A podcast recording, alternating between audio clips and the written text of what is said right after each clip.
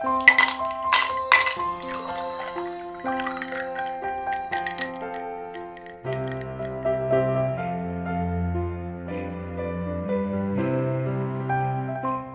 hello, boys and girls, and a very warm welcome to another festive edition of the Tonic Screwdriver. I'm Ken Moss, I'm Simon Exton. and we have been sent a lovely looking bottle of Poetic License Spiced Orange and Winterberries Gin. It's one of their rarities collection.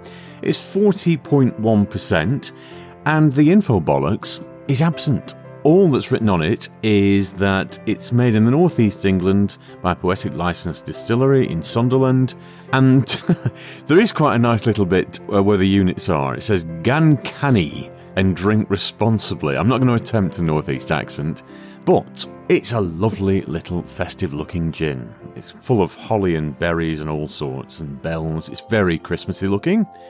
Dr. Exton, what do you think of the nasal appraisal? It smells a little bit bitter. I can't really smell any berries in it, but that's not unusual with berry gin.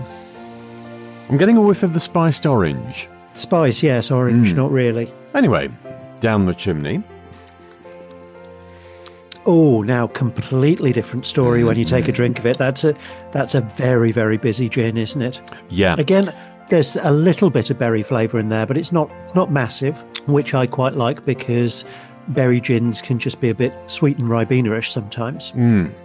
I'm definitely getting the spiced orange. Oh yes, And to be honest, I'm glad that it's that way rather than the berries. I'm not mad fond of berry gins, but oh yeah, that that's a nice Christmassy gins. I always tend to, in my head, paint as all the sort of cinnamon swirls that we've had in the past, or or pine notes.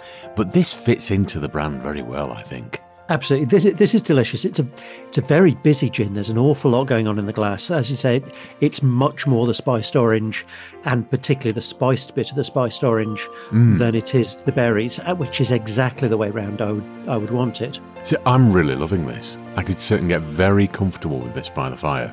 I'm going to give this five out of five. This is very nice. It's it's not a gin I would want to neck, or I think be able to neck. I, I think I think this is one that really has to be savoured. Hmm. Yeah, agreed. But you savour it because it's delicious, and it is absolutely delicious. Bernard's. Hmm. It's a little bit of a bitter aftertaste, which again I kind of like. Um, ba, ba, ba, ba, ba. yes, I am going to give it a five. You are. Oh, excellent. Yes, Yeah. This is one, yeah, to heartily recommend because we we're very fond at this time of year. Winter Christmas gins. There are some out there that are they'd like to think they are, and, and they'll slap a bit of holly on, and that's it. Hello, Christmas gin. It's nothing of the kind. Every now and again, you do get one that really does hit on point, and is is of the season. This is one of those. Highly recommended. Yeah, yeah, we've had a couple of other poetic license gins, haven't we? And my recollection is that they they were pretty nice as well. Yeah, I remember the picnic gin, which was strawberries and cream, and there was another one I can't remember. But we've certainly had them, and uh, I I seem to recall being quite fanboyish about them. Um, poetic license Northern Dry Gin and poetic license Strawberry and Cream Gin, and we were both keen enough to give it uh, four. So I, I think this one has the edge. Yeah, so um, thank you very much for sending us this bottle, and uh, it's not bribery here; it's a genuine review. This is a bloody lovely gin. Right, boys and girls. Well, hope you are enjoying your festive gins and festive season. This is certainly a gin to enjoy it with.